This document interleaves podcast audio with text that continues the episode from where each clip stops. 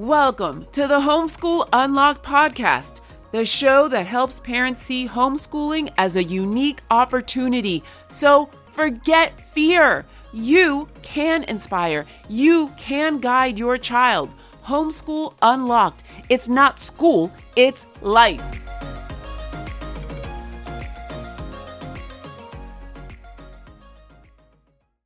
Well, good day, beautiful people. This is Homeschool Unlocked. This is Jesús Aviles, and I'm next to my queen. Hi, this is Monica Aviles. That's right, the queen. She may call herself Monica, but we all know. Uh, if you don't mind, let's continue the conversation we had on episode three, tied to behaviors, tied to function. Uh, I believe the last homework assignment we had given uh, was to identify a behavior, think through the possible function of that behavior, and then just kind of um think about a replacement behavior. We kind of went into that just a little bit. If you happen to miss that, I recommend you go into last episode um, and listen to that.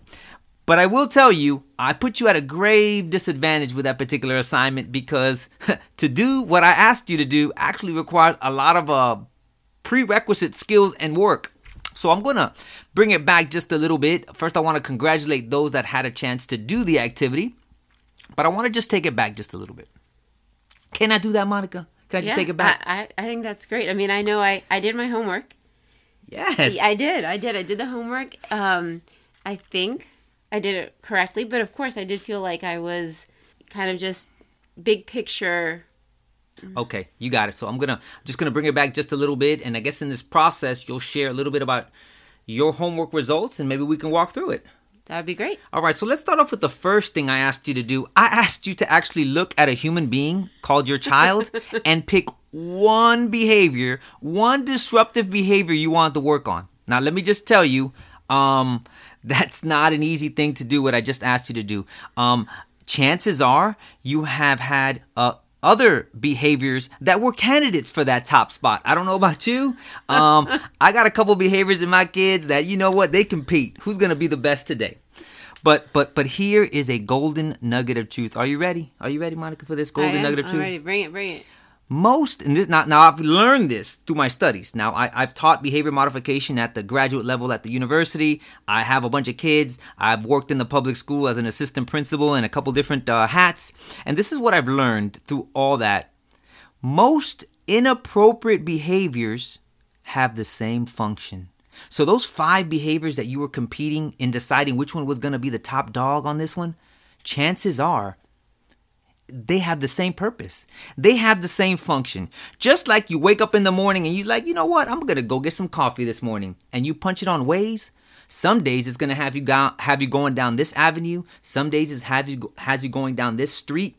So most inappropriate behaviors in your kid, the way they're displaying it, they're just different routes to the same thing for your particular kid, right? All impacted by time of day, all impacted by anticipated uh, traffic patterns. And so, okay, I gave you the hard task. Pick one. Uh, chances are you had five in mind. But what's great is what we're going to walk through here may address all five. Super, super interesting. We got a behavior, that behavior representing maybe like a little group of behaviors, right? Right. We're going to slide into possible functions of that behavior. Now, listen, the older a child is, the the the purpose of the behavior could be it's a lot broader than this. Um, but we're to simplify things and we're just to put um behaviors in terms of their functions into two big buckets, right?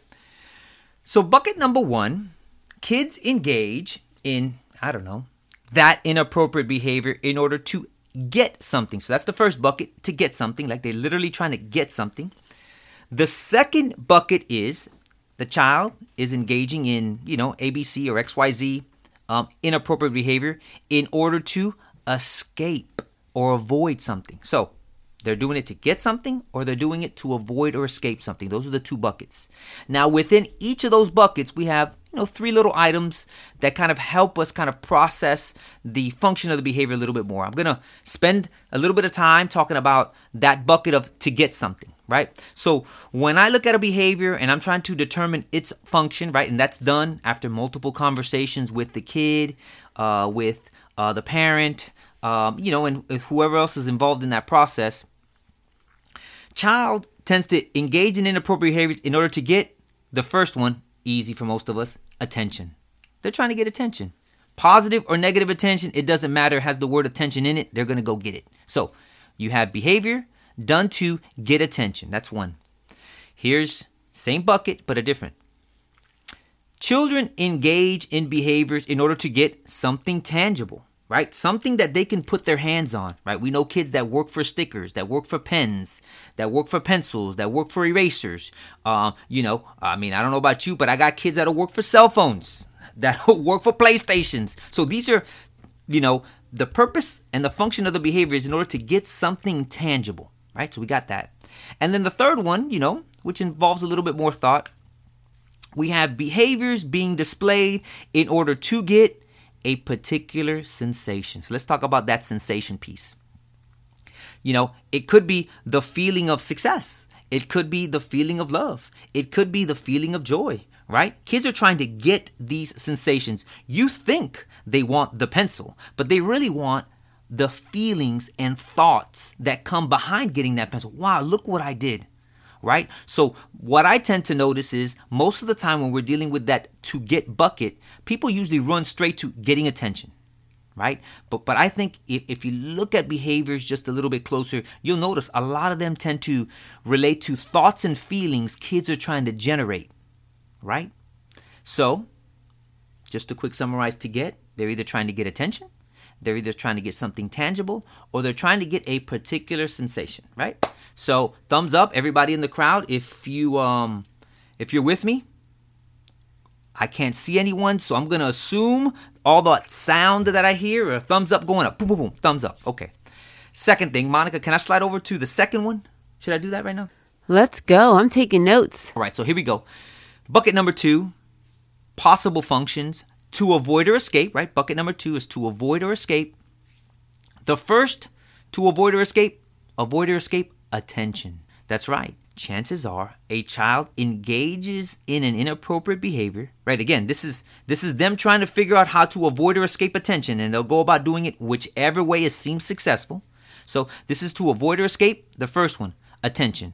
Attention from peers, attention from adults, whatever it may be, avoid or escape attention. Second, behavior in order to avoid or escape people. It may be an adult, it may be a fellow student, it may be a fellow sibling, but there are avoidant behaviors that are taking place in order to remove themselves from situations that involve a person, right? So you got that piece, right? The last one, and it's just like the last one for the first bucket, to avoid or escape a particular sensation. I don't know about you, I tend to try to avoid frustrating situations, situations that get me angry, situations that possibly bring about sadness.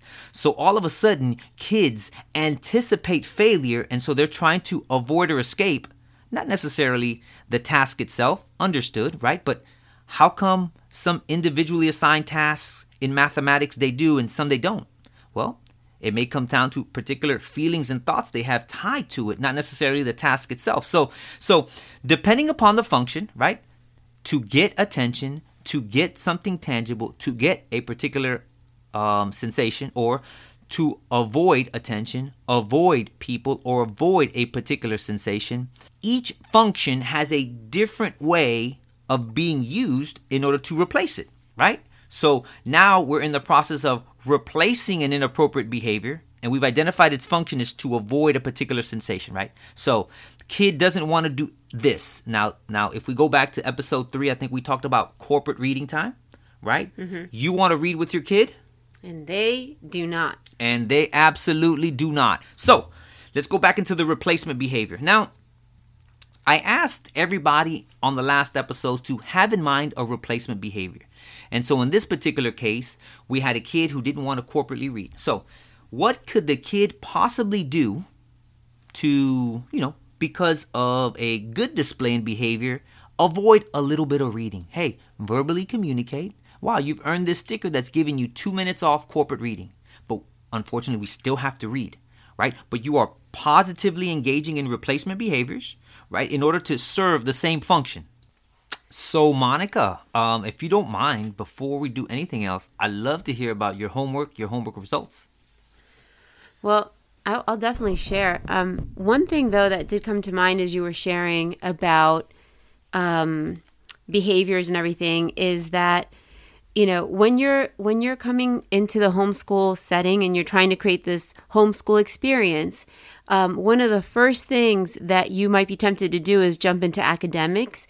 However um, don't you know even as parents let, let's look at i mean the same things that a child would do we can still do as well right? Avoidant behavior. So sometimes a parent might say that they could never homeschool because they could never teach their child. Like they don't know enough about math or science. And so, as you were sharing about the child, even as parents, we can kind of put up the front of academics as that being the reason for not homeschooling, but maybe that's not the real reason. There's a different, um, like what you were talking about, you know, trying to avoid yeah. a, a particular sensation, feeling inadequate. We say it's academics, but really it might be another reason why. Why the parent is choosing to not homeschool? Yeah. Yeah, yeah. I mean, listen. Yeah, it, it serves a function. So, um, when you're bringing your child home, let's say you're you're you're seriously considering homeschooling now, and um, you want you know you you need to start learning how to learn together right? So when you're trying to educate your child at home it's this whole process of refining them. You're trying to refine their character towards good towards building habits that have worthy merit and so, um, for our homeschool, one of the characteristics that we want is we want to feel comfortable failing. And so, one of the phrases that is characteristic in our home is failing forward and bouncing back. So, we try to help our kids feel comfortable failing in fun, non threatening ways. And so we use board games, for example. And quite honestly, I really let Jesús run that. Um, playing a board game together, there's a lot of positive things. You know, you're able to, you have to practice um, communicating with one another.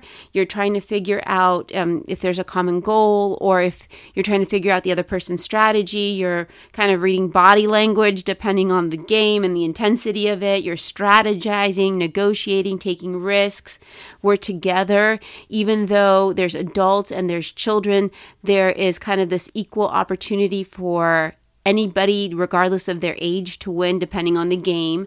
Um, but one of what I did for my homework was mm-hmm. I picked the board game and I picked um, one of our. I was thinking one of our children that really um, had a hard time playing, like did not want to play the board game, and really pushed back. Um, so that was the behavior that I chose. That they they kind of just shut down and, and pushed back on the board game, and I kind of realized that the function of that behavior was not that they um, didn't want to play the game, but that they didn't want to lose. Mm-hmm. Um, they just wanted to avoid failure. And so um, a replacement behavior um, was that uh, thinking through that would be like, um, they could instead of having that child and we've done different things but you know like depending on the game you can have that child either um, partner up with someone else and become a team mm-hmm. and play the game that way. Good job. Um, a second thing is that maybe that child could serve as like the banker or the referee or something like that. Or a third thing is that you play the game twice. You play the game once, you get a score, each person gets a score, and then you play the game again, and each person gets a score.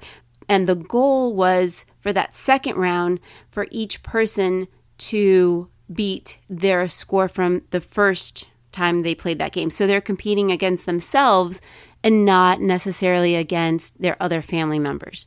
Okay, so that's where, what I do with my homework. So so let, so let me slide in only because you've given us a great example of just doing what I don't know people that just love their kids tend to do. You know, even without all the fancy definitions, replacement behavior, function, and all that stuff you did it. Let's take a look at it. You got board games. You got a child that want a competitive kid, a smart kid that wants to avoid board games because they tend to find themselves in these very frustrating situations in this game, right? So we know there's a kid that can complain and maybe even exchange, hey, listen, I'll go cut the grass to not play this game, right? So these are all avoidant behaviors to serve a particular function, to avoid or escape, right? Uh, the a bad feelings that come about playing board games. So what did you do? What did my queen do? She looked at it and she figured out a way how to have the child play the game, which is what we want, and at the same time, you know, avoid or escape frustration. How'd you do that? Monica paired him up with somebody else, you know? Pairing, so, okay, hey, listen, we're gonna play because we're gonna play. You're not gonna get out of it but we understand it creates these feelings you try to avoid. So let's let's tweak it a little bit. Gave you you gave them a partner. That's one. Mm-hmm. One you you changed their role in the game. Maybe they're just the banker. Maybe they're they're a part of the game doing something that they feel successful at. So so now we have participation, which is the goal participation, uh, a, a, good, healthy environment. This is what we want at the homeschool setting. Uh, we want them to love to participate and to love to learn, and that keeps them engaged, even if they're not necessarily one of the players. So even without all the definitions and all the, even before you know you were doing this, before we even had podcast number three, um, you did that. You didn't intuitively you kind of understand the function you kind of know how to respond but, but it's helpful when you have the vocabulary mm-hmm. especially when you're trying Absolutely. to walk somebody else through it good job we're giving in this particular case of the board game the child an opportunity to not play individually right to keep them engaged, but eventually we want them to individually participate. So the whole pairing them up, allowing them to be the banker, allowing them to take a different role to continue to engage is a short term um, it's a short term replacement. Eventually, we walk toward um, that full long term behavior, which is complete fun engagement. Just wanted to say that. So, kind of like training wheels on a bike. Correct. Okay. All right. Great. Well, I mean, I think, um, you know, that's the neat thing about when we are caring for our kids and when we are guiding and mentoring them, it's so amazing that as we do that, not only are we helping them, but that we're also realizing things that we need to address in ourselves and things that we need to um, change. And so, just like our kids have different reasons for their behavior, um, we do as well. And, you know, if one reason that you have for avoiding homeschooling is that you say it's the academics um, and not feeling comfortable teaching academics. Well, what if we said that's not the primary focus, anyways, um, and that by doing things like what we're talking about, board games and, and different other things, and you're building those relationships, the academics will come. One resource that we do want to highlight is HSLDA. They're um, a group, an organization that helps parents um, understand the laws for homeschooling. And if you visit their website, it's hslda.org forward slash legal, and that will give you the homeschool laws by state. So check that out. Listen, in order to extend love, because that's all we're trying to do here at Homeschool Unlocked, in order for you to extend love to anyone that you know and you believe could benefit, hey, send them the link Ask them to subscribe. So that's right. Your homework is to share this. And how will you know when we come out with new episodes? You're going to follow us. So go ahead, go to the top, click follow, little little bell or notification. So on Wednesdays when a new episode is dropped, you pick it up and enjoy it and share it. Thanks so much.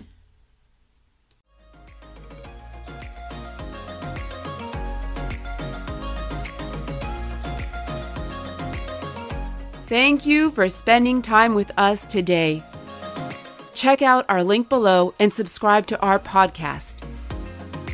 We hope that we helped you by unlocking a new way of seeing homeschooling. Who else needs to hear this? Only you know. So take action and share it. Because remember, homeschool unlocked. It's not school, it's life.